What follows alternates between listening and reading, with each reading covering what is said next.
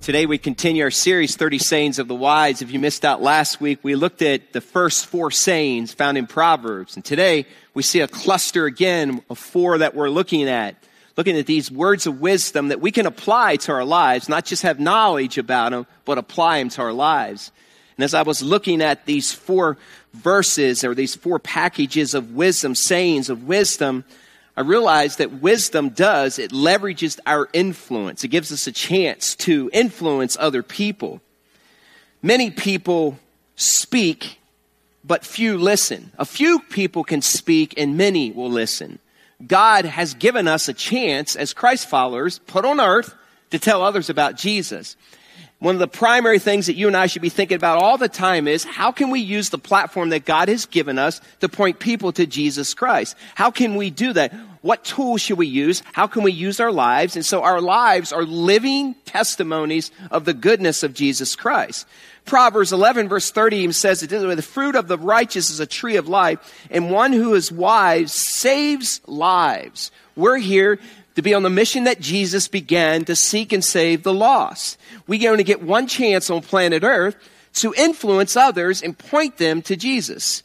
Influence takes on the idea, understanding of to shape, to govern, to impact the behavior of someone or something. We get a chance to be an influencer in our world with the way we live our lives, how we go to work, and we're going to see how this unpacks in this passage today. But these four sayings that we'll look at today are going to show you and I how to take wisdom, apply them to our lives, which in turn gives us the opportunity to speak into someone else's life. It's important that we influence our world for Jesus Christ. Grab your Bibles and we're going on a journey today and turn to Proverbs chapter twenty-two. And let's see how we can leverage our influence. If you need a Bible, hold your hand up. Our ushers will be glad to put one in your hand.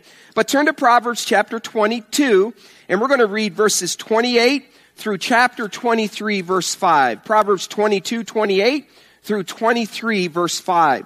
When you find that, stand with me and we'll read it together. Proverbs chapter twenty-two, verse twenty-eight through Proverbs twenty-three and verse five. Let's see how wisdom leverages our influence in the world. Let's begin with verse twenty-eight. Ready, read. Do not move an ancient boundary stone set up by your ancestors. Do you see someone skilled in their work? They will serve before kings. They will not serve before officials of low rank. When you sit to dine with a ruler, note well what is before you, and put a knife to your throat if you're given to gluttony. Do not crave his delicacies, for that food is deceptive. Do not wear yourself out to get rich. Do not trust your own cleverness. Cast but a glance at riches, and they are gone, for they will surely sprout wings and fly off to the sky like an eagle. You may have a seat. Look back at verse twenty-eight. Verse twenty-eight says, do not move an ancient boundary stone set up by your ancestors. I would say this, I would summarize this by saying this. Take an inch, lose a life.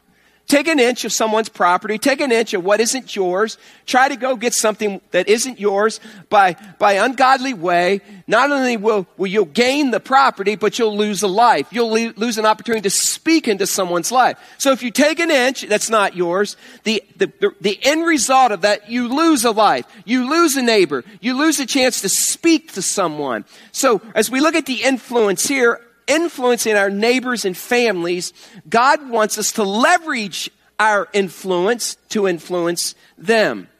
Don't move an ancient boundary stone. All through the Bible, New Testament, Old Testament, even modern day today, every piece of property that we have was owned by someone else. And someone worked hard to get that property.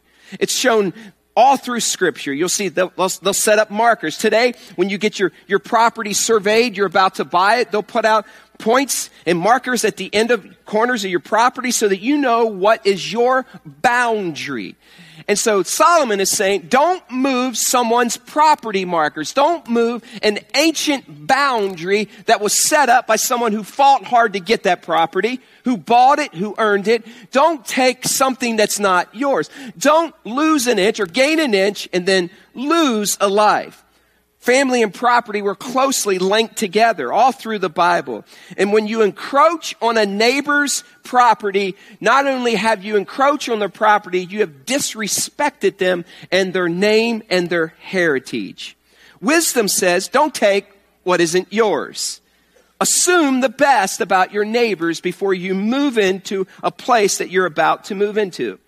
Don't let any dispute surface over land where you lose the ability to talk to your neighbor and influence your neighbor. The Bible has a lot to say about our neighbors. The Bible has a lot to say about how to live in love and so that we can gain the influence of our neighbors. Listen to some of these proverbs that are recorded, that Solomon recorded. He says this in regards to, to neighbors. Proverbs twenty-five seventeen, just listen, it says this, seldom set foot in your neighbor's house, too much of you and they will hate you. Great words of wisdom there. Don't be knocking at their door and showing up when they don't want you there. Too much of you and they will hate you. Why does he tell us that? We, everything we do, everything that we build, everything that we buy, every everything that, that's connected to a decision that we make, at the end of that is a relationship. And we're here to point people to Jesus. We're here to make disciples. And so Solomon is saying, listen, don't overuse your neighbor. Don't show up too much or they will hate you. We must have an opportunity to influence our roommates, someone in our hall at college, someone, someone that lives across the street from us, our neighbors. Use that influence. Don't encroach on them too often. Proverbs also says this in Proverbs twenty-seven and verse four. Anyone, a neighbor, who loudly blesses his neighbor early in the morning, it will be taken as a curse. So what's that mean? I mean, very practical. If you live close to someone, don't get up in the morning and carry loud conversations that gets them out of bed. Don't crank your car radio at three a.m. in the morning and say, oh, here's some worship music. Be blessed by this. No, don't get up and loudly bless your neighbor and say, good morning. No, be a neighbor that doesn't infringe, encroach on their boundary, encroach on their land, encroach on their time. Other words, you'll lose an opportunity to speak or influence their lives. Proverbs three and verse thirty says this, do not accuse anyone for no reason when they have not done you no harm. So if you have a neighbor and you're moving in, always assume the best about them. Let me give you an example of an ancient boundary stone. When Ann and I purchased the, the land that we built our house on in New Paris on County Road one forty-six, roughly about ten years ago, we did what every person does that goes to buy a piece of land. We had it surveyed. The builders were building the land and, or building the home. And, and, and, and so as we're building this home, I, I decided I'm going to go out and take a look at the boundary markers at the edge of our property. And so I looked out front. Oh, it goes here. And I, I looked over on the other side. Oh, it goes here. And I said, I'm going to walk to the boundary. Now, to the to the property uh, near us, there was already a home that existed. And, and the property on the other side of us was was was farm field, which it still is. And, and so I walked our property line excited. And I noticed when I got to the end of our property, I walked to the end of our property and I noticed that where the boundary marker was for Browns, that I looked at my neighbor's property and I noticed that they were mowing about a ten-yard slice the whole way down of our property. It's like, wow, they encroached on our property. You know, I could make a decision. I remember processing and making this decision that moment and even, you know, chatting with Dan about it. Came back and I realized that I have a decision to make here. I could get really upset and say, what are you doing? You're mowing my property. Or I could say, hey, they're mowing ten yards of our property. Praise God, huh? So I chose the wise route that said, hey, hey, we got a neighbor that's mowing our property. Never said a word to them. It was interesting what unpacked out of that was one day while, after we moved in and I mean, the markers are pretty clear. I mean, they, they paint them orange, and there's this rebar that sticks out of the ground, and it's pretty obvious that that's the boundary marker. my neighbor came to me and he says, hey, I, I noticed, by the way, we have great neighbors, but I could have ruined it early. Um, he, he said, hey, I noticed that the boundary marker is like over here on our property. He said, I, I didn't realize that when we set this up here that we set it up in such a way thinking that the boundary marker is there. And I remember saying this to you, or to him saying, I said, that's okay. You get to mow my property. Don't move an ancient boundary stone and get upset at why? Because when you really think about it, I mean, we're going to live there and they're going to live there. And the reality is we're going to live next to them for a very long time. And there's a relationship there that's more important than someone getting their John Deere and maybe cutting through our property and not keeping the line straight. Solomon says, don't move an ancient boundary stone, because if you encroach on someone's property without them knowing it, then you lose the influence to speak Jesus into their life. In other words, this wise saying is reminding us that it's always best to take the high road at any disagreement with your neighbor. Do it with integrity.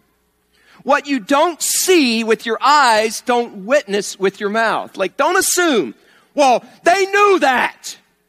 I bet they knew that when they put that thing there. I bet they knew that when they started mowing. I bet they knew. No, always assume the best about people until the best leaves the room.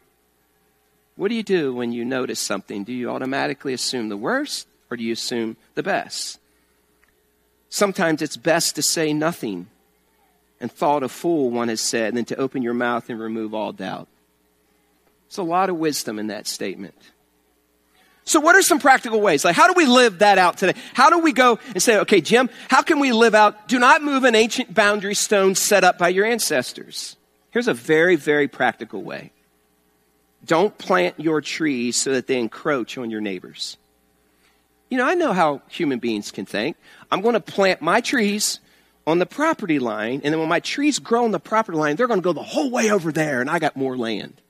Listen, if that's why you're planting your trees on the property line so that you can have more land, you will lose the influence to speak into your neighbor's life.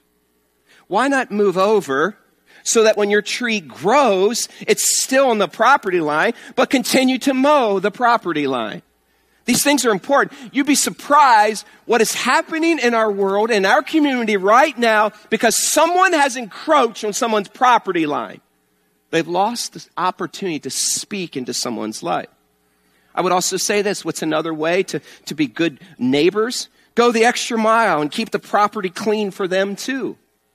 Like if you have a piece of ground and it's next to them, or you're living in the city and there's a sidewalk in between, or, or, or you're shoveling your sidewalk out front, why not go and shovel theirs too? I've never for the life of me understood, if someone has a snowblower and they do twenty yards of their sidewalk and they stop right here and there's a neighbor that has twenty yards, why don't you just go the next twenty yards? Shouldn't we love our neighbors? Always look for an opportunity to speak into someone's life. If you have a neighbor that's a lawn Nazi, do your best to keep your lawn good too. Why? It gives you a chance to speak into their life. Because when your dandelions blow over to their yard, they don't like that. You've lost the opportunity to. It might cost you more money, but listen to me. At the end of that is a relationship. And we're here to influence people.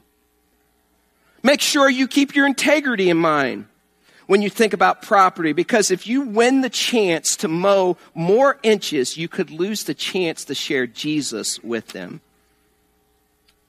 When it comes to all these kinds of issues, there are so many people who have just not thought this through in a wise way. And Solomon is saying, do not move an ancient boundary stone set up by your ancestors. And here's what happens if you've begun to encroach, if you've begun to, to assume the worst. Many have drunk from the well of regret, but few have walked away satisfied. You might get what you want. You might get that, that all that property. You might get that extra inches. You might have your trees growing on their property instead of their trees growing on your property, but you might have lost a relationship in the midst of it.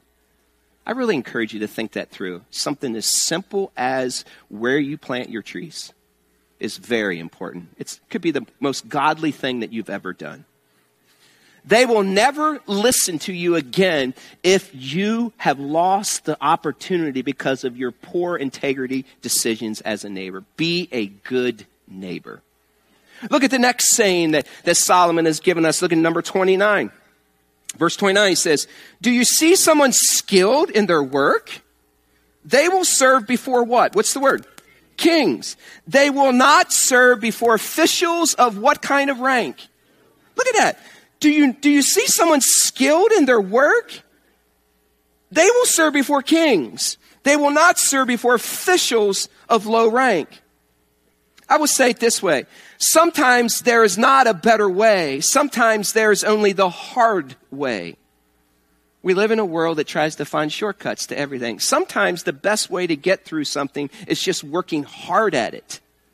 We all know that the statement that says work smarter and not harder. I think that's hogwash. Here's why. I think we should work harder and smarter. Somehow we think we don't have to work, that we can, that, that, that somehow we, we can get to a place where we're smarter and we don't have to work. I, I don't see that in scripture, where any place where the Bible says not work hard at something. Give everything we got. Use all of your effort in it. So he says, if you want to gain the favor of your boss, then work hard at your craft. You and I should be the best at what we do as Christ followers. I mean that with all of my heart. There should be a distinct difference between a businessman that's a believer that has the Holy Spirit in him. There should be a distinct difference as a coach who has the Holy Spirit in him and someone who doesn't. There should be a distinct difference as a mom who has the Holy Spirit in them as a mom that doesn't. There should be a distinct difference as a welder, as a school teacher, as a, as a carpenter, whatever it is, a businessman, whatever. There should be a distinct difference because you and I have the Holy Spirit living in us. We have an unfair advantage. We should utilize that so that we get an influence in the marketplace. Work hard at your craft in such a way that it gets noticed.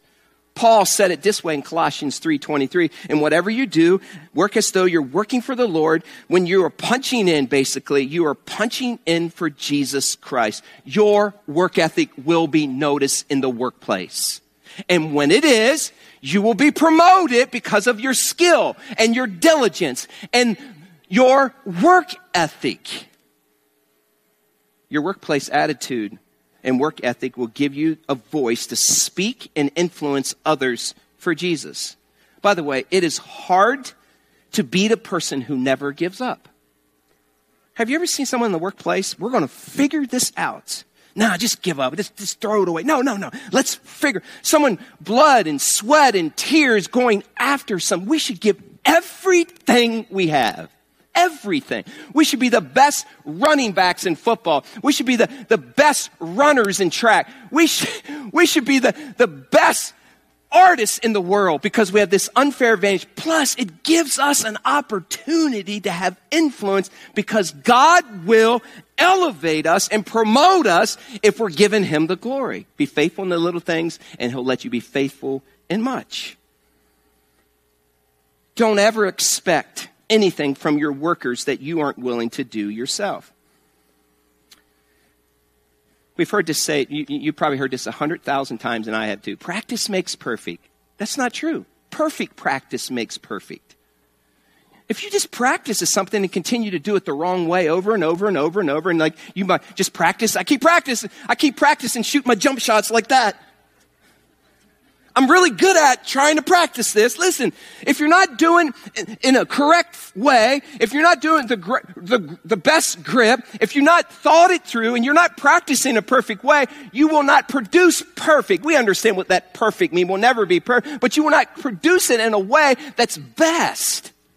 Some of us need to rethink everything that we're doing, or if we don't, we'll end up with the same results. I believe this with all of my heart, that no one has ever drowned from their own sweat. Like, ah, oh, I had to sweat. Listen, God says, work hard at what you're doing. Even this proverb says, when you hone your craft, when you're skilled in your work, you will get noticed and you will get promoted, not for your glory so that you get glory, but it promotes you. It allows you to have greater influence with different people, and you will not be in a low rank, because no one wants someone in the workplace that's not given their all, that doesn't believe it. And it begins with our attitudes when you walk. If you're walking into the workplace and all you're doing is complaining about your bosses, all you're doing is complaining about machines, all you're doing is complaining about that person has that job, I wish I had that, all you're doing is complaining about your hours, listen, you will never have influence in the workplace, and God will not promote an attitude like that.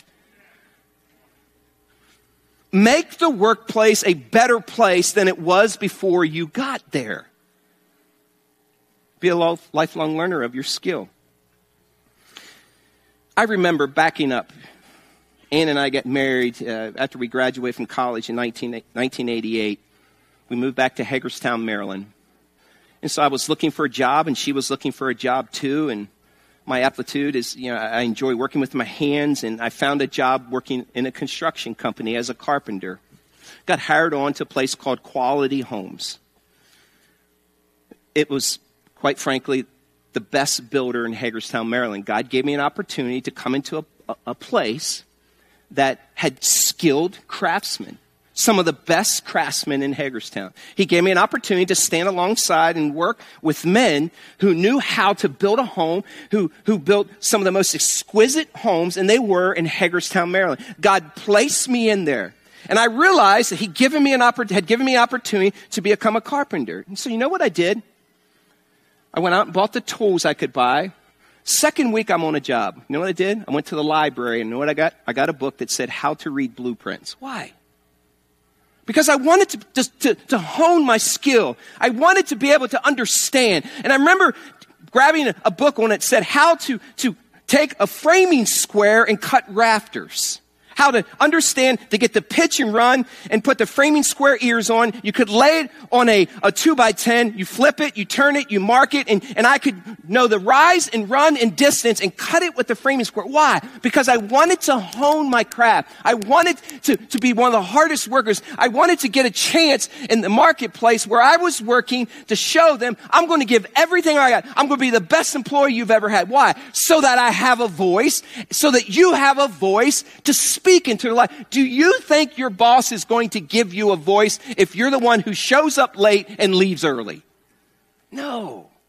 That's our chance. Wisdom says, hone your craft. You be the best at whatever you're doing. You study the films. You become the best at it.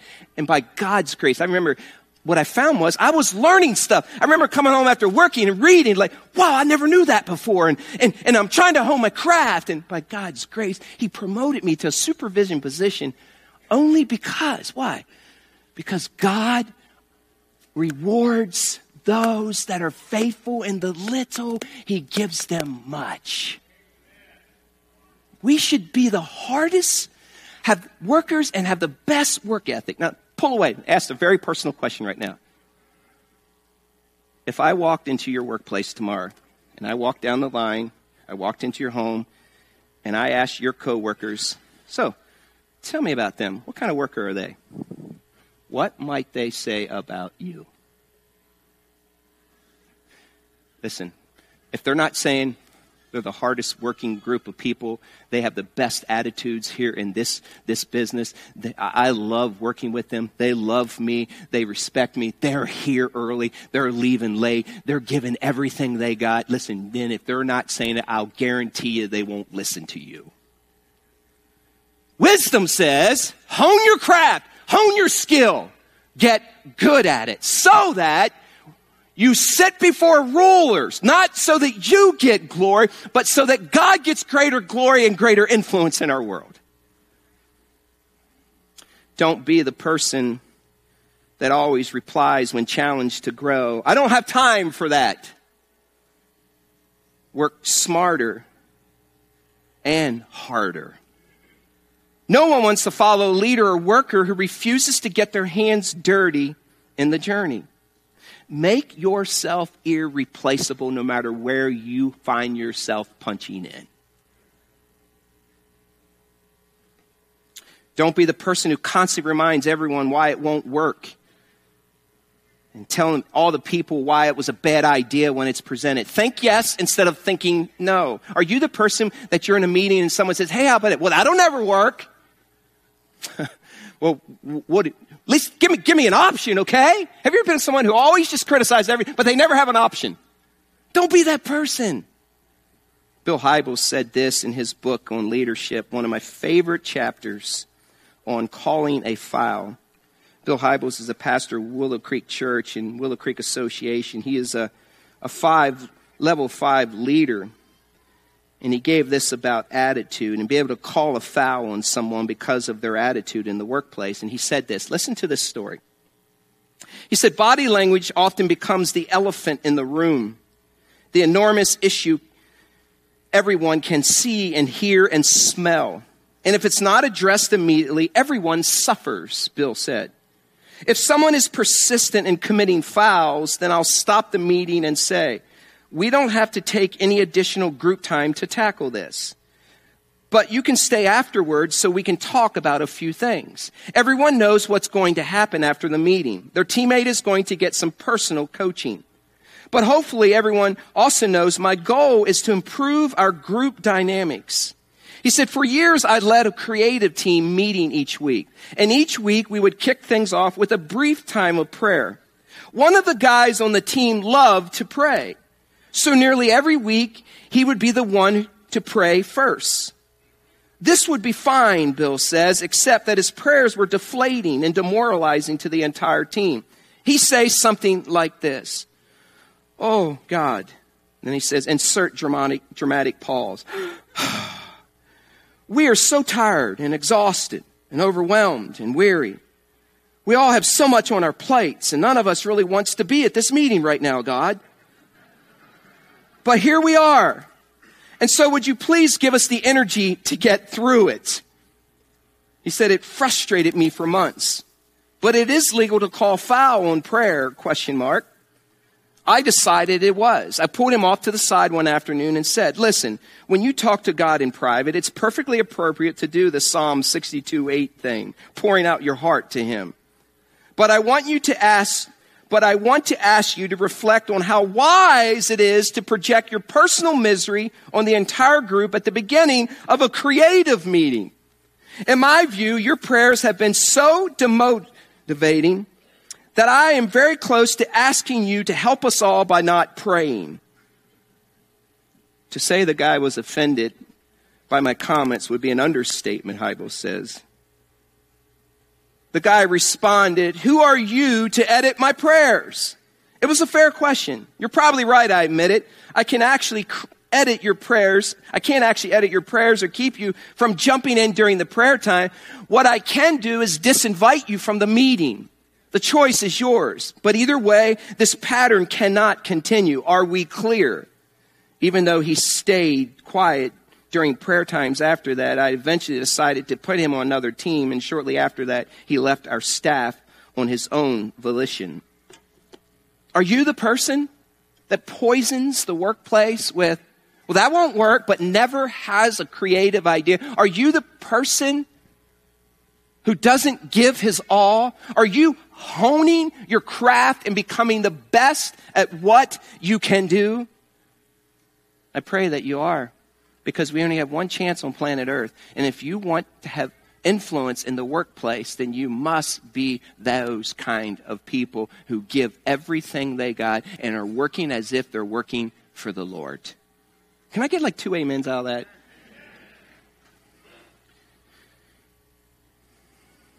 It is impossible for a man to learn what he thinks he already knows. Have you ever met those people? Yeah, I know, I know. Yeah, I know, I know. No, you don't know. Yeah, yeah, I know. I knew that. I knew, I know. Be a lifelong learner. You know, I, I'm not the pastor I was, and praise God for that, when I began almost twenty years ago. And I'm not the pastor that I can be whenever God calls me home, I have a whole bunch more learning to do. So I, I have to study. I read. I, I pray. I spend time in His Word. I'm, I'm, I'm looking at people who've done it, who've done it well, and, and I'm learning from them. And I should never get to a point, nor you should ever get to the point where you figured it all out. You must always be honing your craft so that God gives you a chance to take that influence to the world. Right now in your workplace, what kind of influence do you have? Who is constantly complaining about their bosses? Until God moves you on to somewhere else, hone your craft and give your very best so that you can be promoted and set at the table of the kings and rulers and dignitaries of our world. Otherwise, you will never have more than a low rank, and you will not even be heard and have influence there.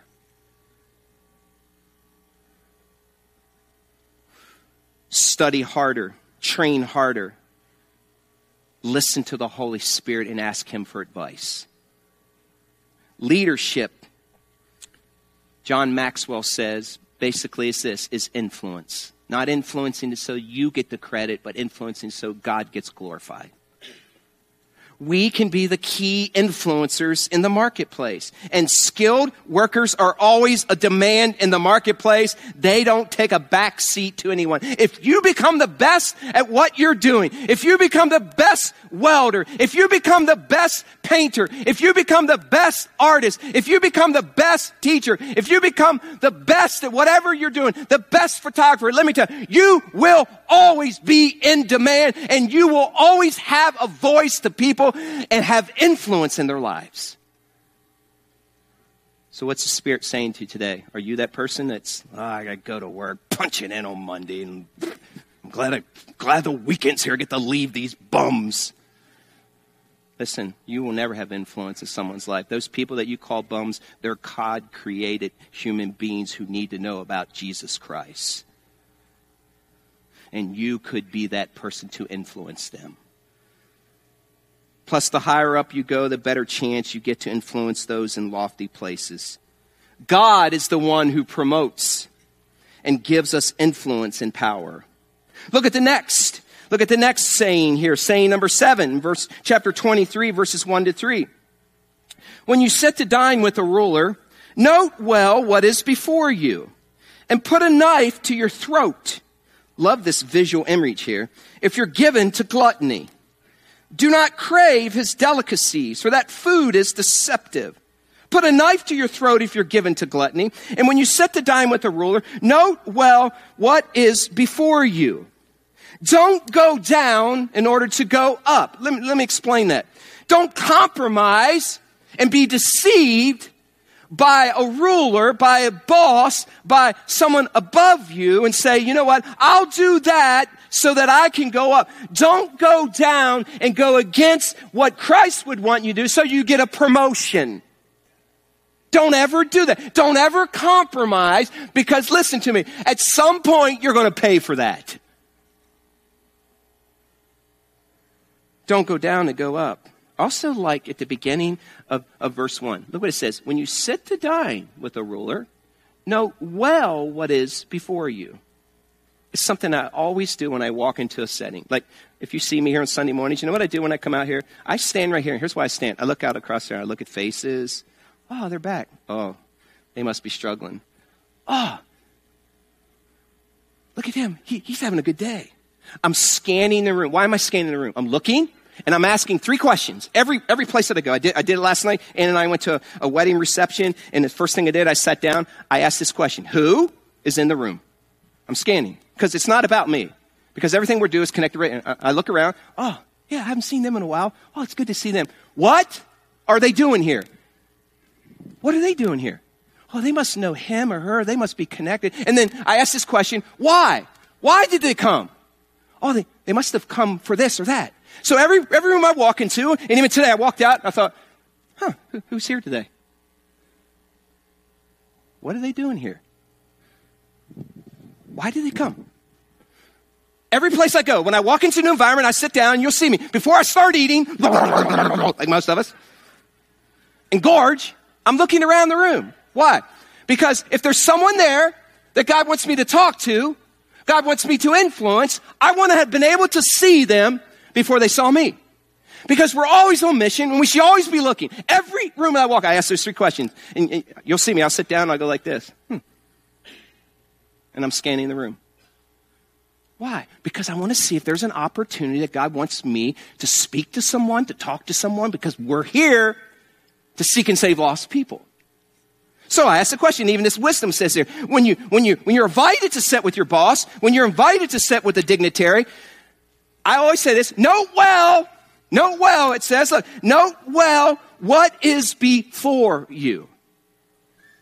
Also be humble and never assume anything. Let me explain it this way. Wisdom always asks the hard question in these kind of situations. What is the purpose of this meeting, and why was I invited to the table? Listen, you must know that before walking into a room. You must know that. Always assume the best until the best left the room, though. Be kind to everyone, but vulnerable only to those that are trustworthy. Like, don't spill your guts to someone you've never met before because you're trying to, to flirt your way to the top or get your way to the top. Don't do that. Don't abuse your imitation by making a fool of yourself, Proverbs says here, in your behavior. You are the guest, not the owner. Never take for granted the privilege it could be to influence the owner. So he says, don't gorge yourself. Don't glutton yourself. So when food comes around, it says this, listen, just take just enough. Never, listen to me, don't go back for seconds. Don't be that guy that's standing in line and everyone sees you and sees them. You know, the person in line where their food is just like this and they're coming back and they, they've been invited. Let me tell you, let me tell you what people do. A smart boss, a smart ruler, a smart coach, a smart leader is looking around the room to see who's disciplined even in their eating. Because discipline in your eating says that there's a pattern of discipline in your life, and that's the kind of person that you want to put in charge. So, when you walk into a room, it says, take a knife to your throat. It's a gluttony. Don't abuse your invitation. Don't make a fool of yourself by overeating. Just say, so they ask you for a second, say, I'm good, thank you. And even if it means you have to stop at Taco Bell on the way home, it's worth it. And before you go, be prayed up and ask the Holy Spirit to guide your thoughts and actions and words. And just because you're there doesn't mean you have to say yes to everything they put in your option package. Now hear me on this. Never leave a dinner party with a dignitary with a full stomach, or you will be stuffed full of humble pie. Do you realize the second part of this verse? Look what it says. Look at the second part of the saying. It says, do not crave his delicacies, for that food is deceptive. The flip side is this. You have to be careful that you're not being duped by this leader. You have to be careful that he's not trying to butter, she's not trying to butter you up to force you to do something that you wouldn't normally do because you're a Christ follower. You should never compromise your convictions to get promoted in the workplace. Did you hear me? So I talk to guys, here how, here's how it goes. Well, Pastor Jim, you don't understand. I'm in sales. When I'm in sales, we go down to Kentucky, and we go down to Louisville, and we go over here, and we go up north, and we go south, we go east, we fly to New York, we fly here. And I have to do this when I'm with these guys. If I don't do this, then, then I don't get the sale. Listen to me, listen to me, listen to me. If the Spirit of God is saying no, then you say no too. If you have to go down in order to get up, wisdom says, don't do it. Oh, Pastor Jim, you don't understand. This is this is a client. He's like, he's she's a seven million dollars client, Pastor Jim. You, you don't understand. And they invited me to this strip club. I'm not going to look much, but I, I got to go. Listen to me. Listen to me. Who are you kidding? If you go down in sin and you think that's what's going to promote you, then you aren't reading the same Bible I'm reading. Or Pastor Jim, I have to go out, and, and Pastor Jim, I got to go against my convictions, and this is the principle. And we talked a little about that. I, I believe it's unwise for me to do this, and, and when we go out, if I don't do what they're doing, then they won't give me a voice to speak to them, and, and if I don't do what they're doing, then, then I can't have a voice, and I can't make the sale. Listen to me, listen to me. Don't make the sale then if you're going against the convictions of the Holy Spirit. if you're relying on your ability to get promoted and not God's ability to get promoted, then you're listening to the wrong promoter. Watch out for kings and queens and rulers who are deceptive, who try to butter you up to get what they want from you. Solomon says, don't go so far down to embarrass your name and your legacy and your God in order to go up. Never compromise your convictions. Plus, in addition to that, gluttony is a sin. Never has any man climbed the ladder of success in God's eyes by sinful cravings. Just the opposite is true. Stand firm. God always honors obedience. He rewards those that honor him.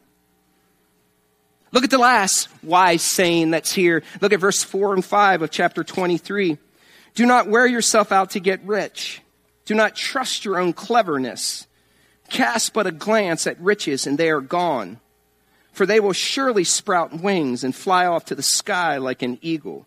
Do not wear yourself out to get rich. Seek him first and always. Influence your world by following Christ. Anytime you're trusting in your own self, you're in trouble. I love the definition of cleverness. It has, it carries this, this, this idea of superficially skillful. You're clever. You're clever. He's so clever. She's so clever. She is superficially skillful. Your own cleverness or the cleverness of someone else will not get you to where God wants you. If you think that somehow your own cleverness will keep you on the top, then your cleverness will leave you crying tomorrow, and the riches that you thought were attached to that will be gone, Solomon says. Whatever masters you controls you. Whatever controls you writes the checks on your life. Do you want to be controlled by God, or you want to be controlled by man? Way too many people have worn themselves out in the American dream of making money, and they have lost their families and their influence in the world because of it.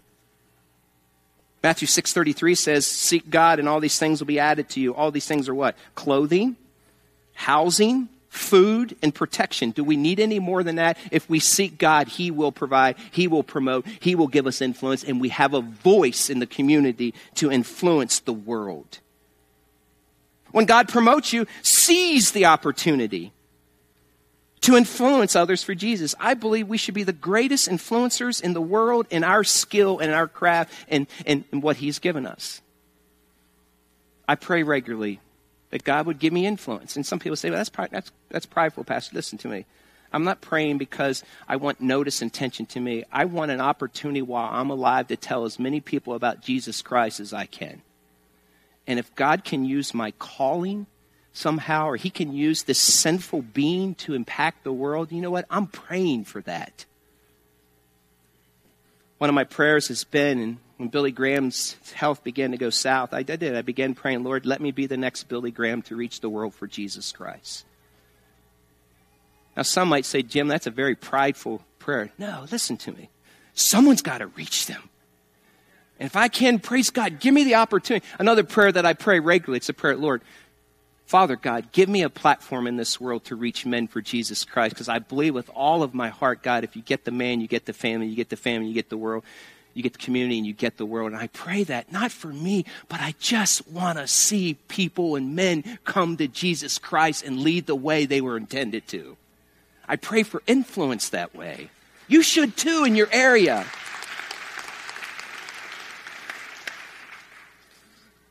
You see, way too many Christ followers have climbed the ladder of success only to realize that at the top it was leaning against the wrong wall. Pastor Mike said that this week. It's a great statement. Now, keep this in mind, though. One of the richest men alive said this statement. Keep this in mind. He said, cast but a glance at riches. Think of it, the, the richest man alive. And they are gone. And they will surely sprout wings and fly off to the sky like an eagle. The richest man, most likely alive, said, just cast but a glance. Don't put your security on in wealth. But listen to me. Let me also pull away and say, there is nothing sinful when God blesses someone.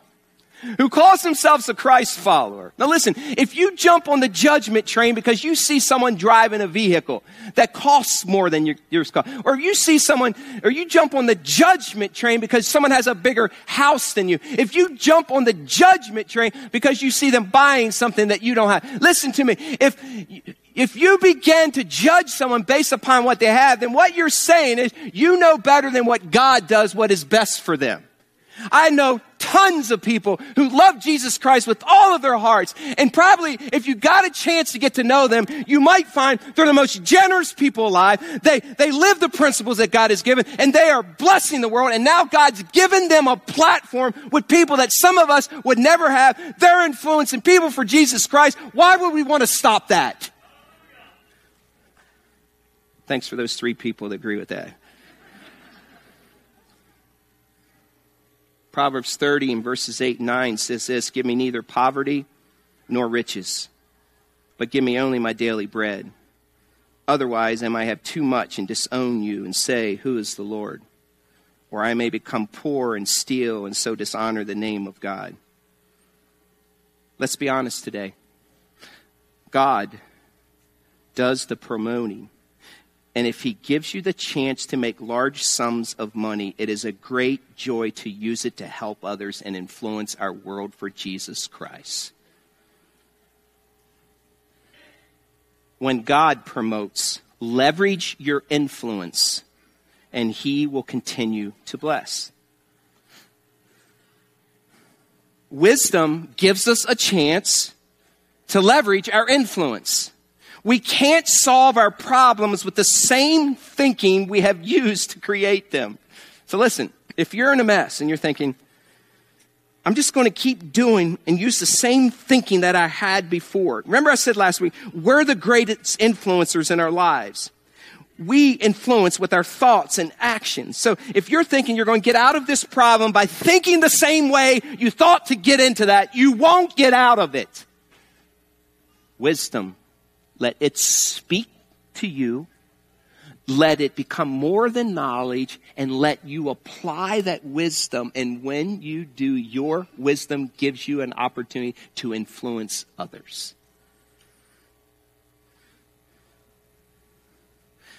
So whatever that matter is, your marriage, your business, your family, your relationship, there's always a way out with Jesus. I like to say it this way. If you find yourself in a mess, just keep this in mind. Every good catch that you've ever seen in football had to start with a bad pass. Seriously, have you ever seen those guys make those miraculous catches? Like they're way out here, or they, they dive way out there, or in the Super Bowl, catch one on your, your helmet. It often starts with a bad pass. Started, it wasn't supposed to happen, but somehow someone was skilled in their craft, someone had the ability, and they took what they worked hard at, and they took what shouldn't have happened because they worked hard at it, and they made the catch, and all of a sudden, now everyone knows them. Why? Because they worked hard, and now they have influence like they've never had before. And I believe with all my heart that the church should be the greatest influencer in the world. And you know who the church is? It's us. And it's not the church that gathers on Sunday morning. It's the church that's dispersed after the services and goes to their neighbors, goes to their marketplace, goes to the schools, and goes to the world. Are people listening to you because of the way you live your life? Would you stand with me in closing? And I'd like to pray over us as we head out today.